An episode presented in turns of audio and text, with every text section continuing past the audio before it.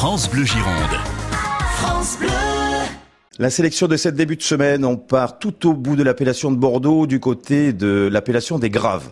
Euh, mieux encore, entre Sauterne et Graves, une parcelle de 1 hectare, Clos 19 bis.